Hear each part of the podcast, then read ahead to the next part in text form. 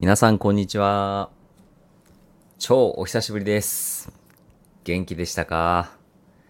実は私、風邪で死んでおりました。夏休み取ってたわけではありません。ずっと働いていて、残業続きで体力が削られて、風邪を娘からもらってしまって、2週間ほど死んでおりました。はい。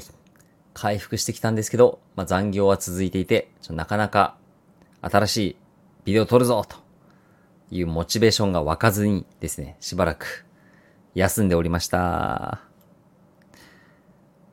皆さん元気でしたか？夏楽しんでおりますでしょうか？今日はですね、まあ、直近の私の体験をもとに、まあ、日本で風邪をひいたらみんな何をしてるのかっていうのをお話ししていきたいと思います。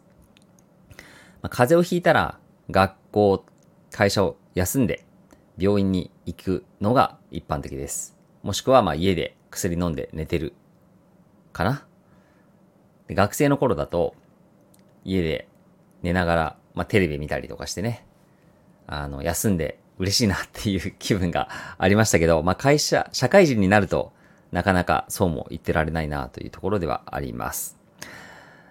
会社にもよりますけども、多くの場合は、風邪で会社を休むときは、有給休暇扱いになります。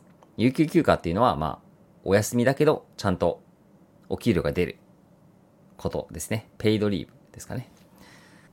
風邪ひいてしんどいんですけど、休むときは一報上司に入れておきましょう。メール、電話、スラックなどなど様々な連絡方法あると思います。で、中には、病欠病欠っていうのは、まあ、会社や学校を病気で休むことを病欠と言うんですけども、病欠を有給として認めない欠勤だとする会社もあるそうです。なかなかなブラックぶりですけれども、まあ、そうなると風邪もひけないですし、風邪で休むときも、もう病欠の場合は必ず医師の診断書を持ってこいという会社もあるそうです。まあ、基本的に信用されてないってことですね。従業員が。なかなかな会社ですけども、まあそういう会社もあるということです。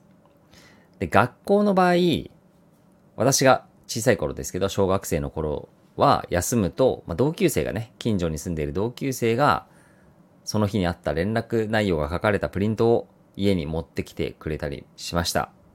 懐かしいね。あとは、保健室。アニメで見たことあるという方も多いんじゃないでしょうか。保健室皆さんの国にはありますでしょうか学校で気分が悪くなったり、怪我をした時に行く部屋のことです。で保健室に、まあ、常駐の先生がいて、簡単な治療をしてくれたり、えーベッドがあるので、そこで横になったりすることができます。さて、病院へ行く場合ですけども、会社にお勤めであれば、公的医療保険がありますので、基本的に3割負担です。医療費の3割負担で済むので非常に助かります。病院で処方される薬はだいたい薬局で買う薬よりも効果があるので、まあすぐに治したいとか、えー症状がひどい場合は病院へ行くことをお勧めします。で、3割保険、3割負担もすごくありがたいんですけども、小学生未満の子供の場合は2割負担。で、これはあの、お住まいの地域によっては無料という場合もあります。ちなみに私が住んでいる東京は18歳まで無料です。薬も、えー薬によりますけど、まあ大体無料です。特に子供が小さい時は、たくさん病院へ行くことがあるので、無料は本当に助かりますよね。歯医者も無料です。病院に行きたくない、時間がないという場合は、薬局にもたくさん薬が売っています。まあ、それを買って飲む人も多いかなと思います。ということで、ちょっと3週間ぐらいかな、お休みしちゃいましたけれども、また日本語でお話をしていきたいと思いますので、日本語の勉強に役立てていただければなと思います。チャンネル登録とビデオへの LIKE、本当にありがたいです。モチベーションになりますので、皆さんぜひご協力をお願いします。それではまた次のエピソードでお会いしましょう。バイバイ。